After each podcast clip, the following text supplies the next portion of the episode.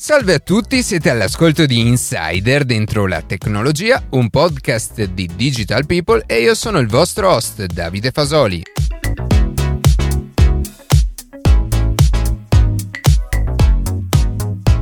Oggi parleremo del ruolo che gioca la tecnologia nel decifrare ma anche preservare e proteggere le testimonianze del nostro passato. Prima di passare alle notizie che più ci hanno colpito questa settimana, vi ricordo che potete seguirci su Instagram a chiocciola dentro la tecnologia, iscrivervi alla newsletter e ascoltare un nuovo episodio ogni sabato mattina su Spotify, Apple Podcast, Google Podcast oppure direttamente sul nostro sito.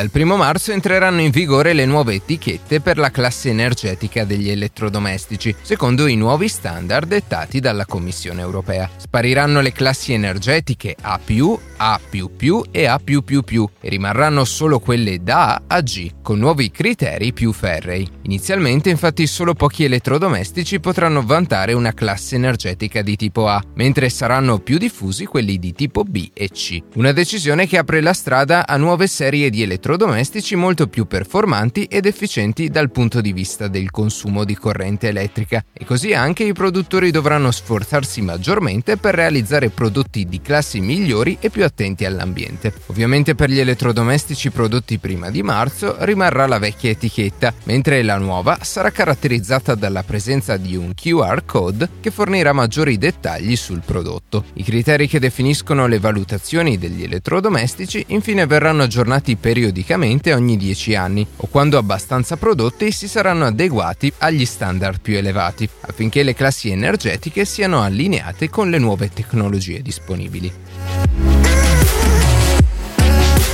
Il settore del food delivery è cresciuto esponenzialmente negli ultimi due anni. Se infatti nel 2019 il valore di questo mercato si aggirava intorno ai 560 milioni di euro, nel 2020, complici anche i recenti avvenimenti che hanno ridotto drasticamente le vendite delle principali attività di ristorazione tradizionale, i servizi di consegna sono cresciuti di un ulteriore 20%. Ad ogni modo, se nel 2021 è possibile ordinare un pasto comodamente dal proprio smartphone e riceverlo direttamente alla propria abitazione non dipende solamente da chi gestisce l'enorme flusso di dati in entrata relativo alle ordinazioni, ma anche da chi consegna fisicamente i pasti negli orari prestabiliti, i rider, che in Italia ammontano a 60.000 lavoratori. Le condizioni di lavoro a cui sono sottoposte queste persone tuttavia non sono delle migliori, dato che per rispettare puntualmente gli orari di consegna, i rider devono percorrere diversi chilometri di strada, spesso guidando biciclette e motorini in condizioni meteo meteo poco favorevoli. La Procura di Milano, sia per queste ragioni ma anche per la tipologia di contratto poco continuativa e priva di molte tutele, a cui i fattorini sono obbligati a sottostare, ha portato all'apertura di un'indagine che si è conclusa giusto qualche giorno fa con una serie di sanzioni per i servizi di food delivery come Just Eat, Deliveroo, Glovo e Uber Eats, per un totale di 733 milioni di euro e con un obbligo formale per la regolarizzazione degli oltre 60.000 rider. Yeah.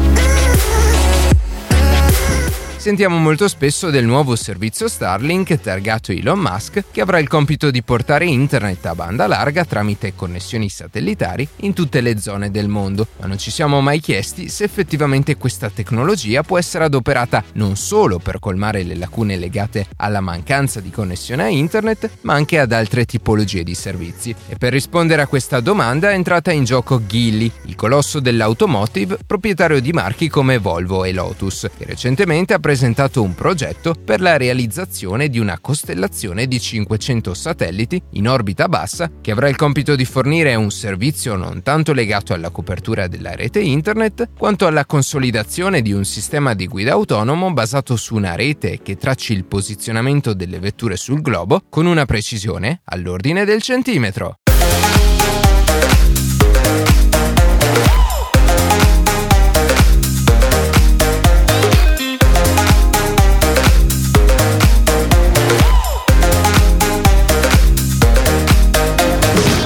Conoscere il passato e soprattutto il proprio passato è forse il modo migliore che abbiamo per comprendere meglio il mondo che ci circonda, per prevedere o immaginare come saremo fra decine o centinaia di anni, ma anche per evitare di ripeterne gli errori. E forse è anche per questo che l'uomo ha da sempre cercato di lasciare delle tracce del proprio passaggio, in ogni luogo e in ogni epoca, per poter in un certo senso comunicare con il sé del futuro attraverso strumenti, costruzioni architettoniche o opere d'arte o documenti di ogni tipo. E da qui è nata la necessità e la voglia di cercare, preservare e proteggere queste testimonianze che insieme formano la storia del mondo e la nostra storia. Pensate, ad esempio, che il primo museo, quello annesso alla biblioteca di Alessandria, che poi fu distrutta, e con essa gran parte dei reperti lì conservati, risale al III secolo a.C., più di 2200 anni fa. Ma cosa c'entra tutto questo con la tecnologia? Beh, con il tempo l'archeologia e i musei hanno subito, soprattutto negli ultimi decenni, una grandissima evoluzione, in cui, come avrete già intuito, proprio la tecnologia ha dato la maggior spinta.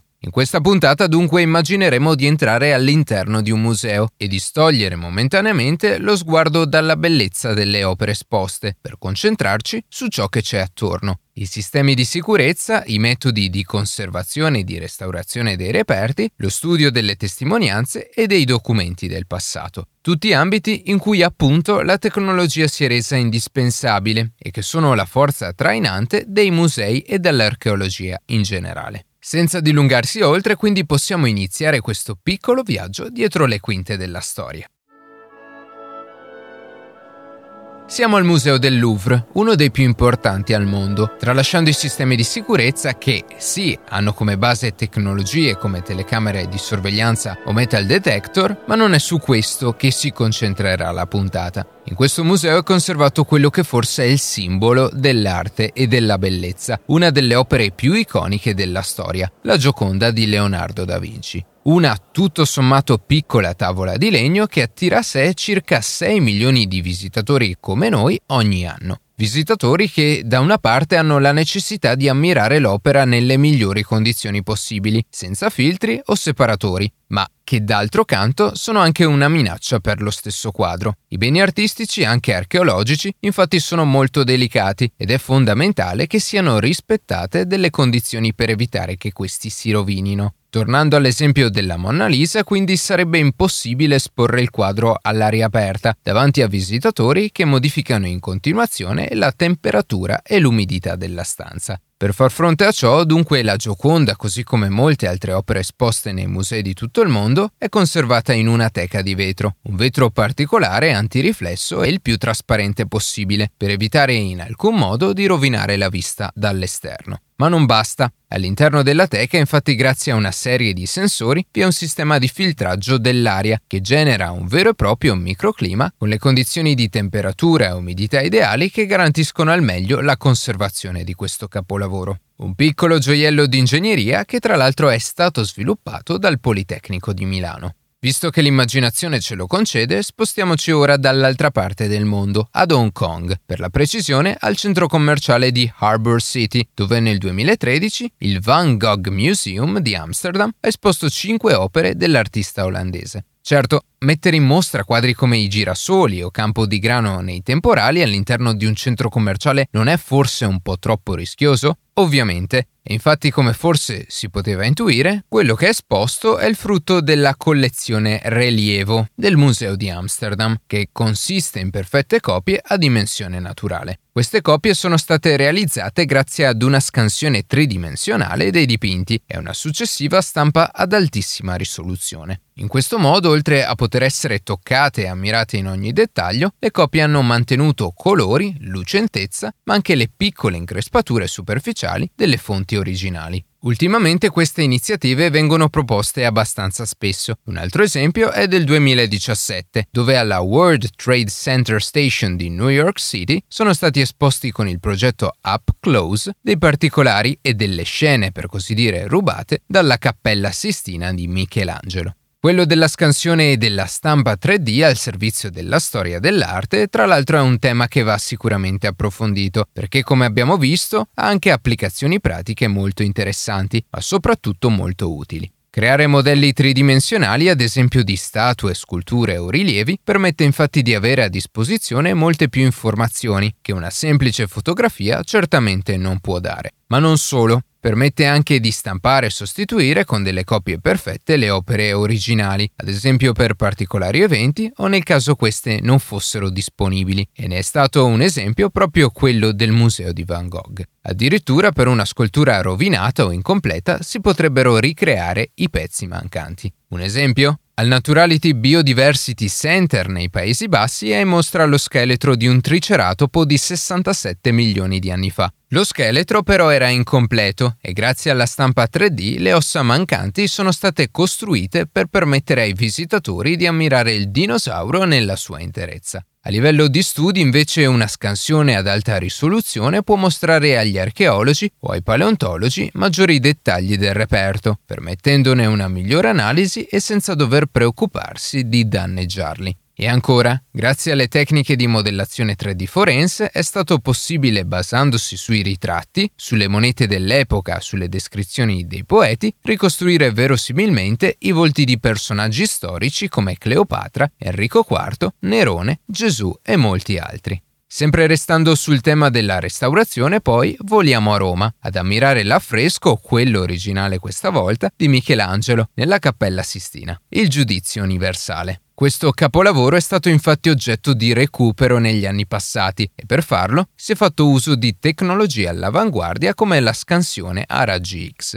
Questo processo infatti permette di osservare in maniera per niente invasiva cosa si cela al di là dell'opera, ma anche di capire quali pigmenti sono stati utilizzati dal pittore. Informazioni di certo indispensabili nel recupero e nella pulizia dei dettagli. In questa occasione vennero anche rimosse le censure che erano state imposte dal Concilio di Trento in seguito alla morte di Michelangelo. Inizialmente infatti i corpi erano raffigurati nudi e solo in seguito vennero dipinti dei veli per coprire quello che un tempo era considerato oscenità. Veli che, grazie al restauro, sono stati per la maggior parte rimossi. Una notizia molto recente, sempre nell'ambito dell'utilizzo dei raggi X per operazioni di restauro di opere d'arte, riguarda invece l'autoritratto di Antonio Canova. Dal progetto, nato inizialmente per verificare lo stato delle verniciature, sono infatti emerse tracce di pitture estranee all'autoritratto e successivamente, sfruttando la radiografia, si è scoperta la presenza di un dipinto sotto il dipinto, due volti di cui si sa ancora poco. Chi sono? Sono stati realizzati da Canova? Perché sono stati coperti dall'autoritratto dell'artista? Domande che forse troveranno risposta solo in seguito ad ulteriori indagini.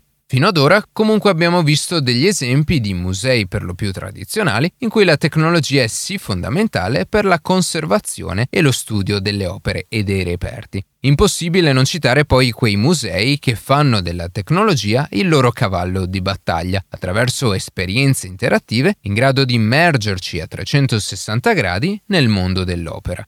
Ma per quanto riguarda invece le tecnologie al servizio dei cittadini, per poter accedere alle bellezze della storia ad esempio da casa, Ultimamente se ne sente sempre più spesso parlare sul fatto che ad oggi molto spesso non serva più nemmeno andare fisicamente in un museo e in tempi, ad esempio, di pandemia è sicuramente un'opportunità non da poco. Si tratta dei cosiddetti tour virtuali, grazie ai quali è possibile spostarsi all'interno del museo e vedere le esposizioni direttamente dal proprio PC, o per chi ne è in possesso con un visore a realtà virtuale o realtà aumentata, in grado di regalare un'esperienza sicuramente non paragonabile alla realtà, ma quantomeno piacevole. La Cappella Sistina, la Galleria degli Uffizi, il Duomo di Milano sono una minuscola parte dei musei disponibili al tour in stile Street View di Google Maps. E a proposito di Google, anche il più famoso motore di ricerca al mondo ultimamente ha puntato molto sulla cultura e sull'arte. E lo ha fatto con l'applicazione Arts and Culture, che permette di vedere in alta risoluzione le opere esposte in decine di musei di tutto il mondo, accompagnate da didascalie, curiosità, ma anche esperimenti per, tra virgolette, giocare con l'arte. Arrivati a questo punto sarebbe grave non parlare, per ultima ma non per importanza, dell'intelligenza artificiale. Se ne sente infatti molto spesso discutere e sta letteralmente rivoluzionando innumerevoli ambiti lavorativi e sociali, e lo studio dell'arte e della storia non sono da meno. Partiamo subito con un esempio che possa mettere in luce le potenzialità che questa tecnologia può avere. Nei vari musei del mondo sono custoditi documenti storici o reperti in lingue tra loro diversissime, di cui alcune ancora indecifrate. E grazie all'apprendimento automatico potremo finalmente riuscirci. Il cervello elettronico, per così dire, è in parte pronto ed è già testato. Pensate che il programma è riuscito a decifrare una variante del greco antico di 3500 anni fa, cercando nei documenti correlazioni alle lingue imparentate proprio col greco e questo ha permesso ai ricercatori di comprendere meglio questa lingua, in realtà già decifrata, e identificandone meglio alcune parole. Ovviamente affinché funzioni l'intelligenza artificiale vi è la necessità di grandi quantità di dati e di testi e la lingua da decifrare deve essere in qualche modo legata ad altri linguaggi conosciuti. Rimanendo nell'ambito della scrittura, l'intelligenza artificiale può essere usata e viene usata per trascrivere i testi dei milioni di documenti storici conservati non solo nei musei, ma anche nelle biblioteche o negli archivi cittadini. Questo permetterà agli storici di ricercare molto più facilmente e molto più velocemente parole chiave in mezzo a un'enorme quantità di fonti.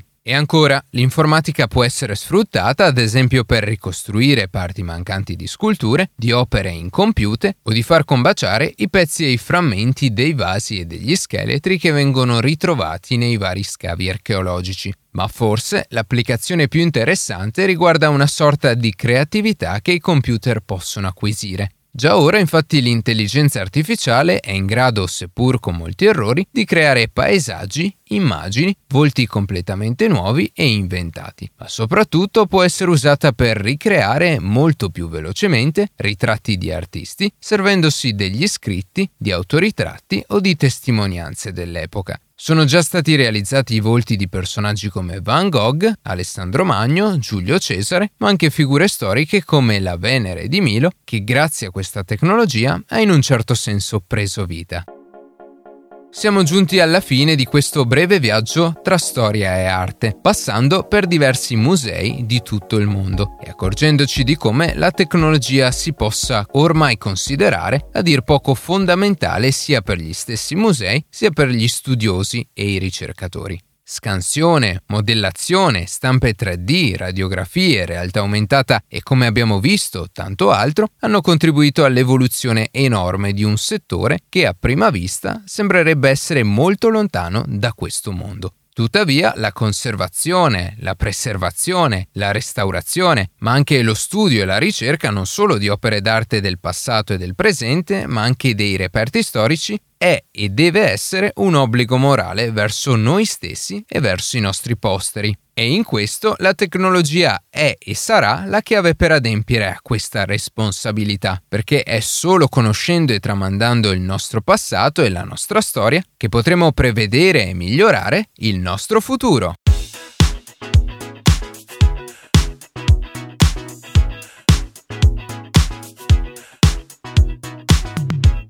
E così si conclude questa puntata di Insider dentro la tecnologia. Io ringrazio come sempre la redazione e in special modo Matteo Gallo e Luca Martinelli che ogni sabato mattina ci permettono di pubblicare un nuovo episodio. Per qualsiasi tipo di domanda o suggerimento scriveteci a redazione chioccioladentrolatecnologia.it, seguiteci su Instagram a chiocciola dove durante la settimana pubblichiamo notizie e approfondimenti. In qualsiasi caso nella descrizione della puntata troverete tutti i nostri social. Se trovate interessante il podcast condividetelo che per noi è un ottimo modo per crescere e non dimenticate di farci pubblicità. Noi ci sentiamo la settimana prossima.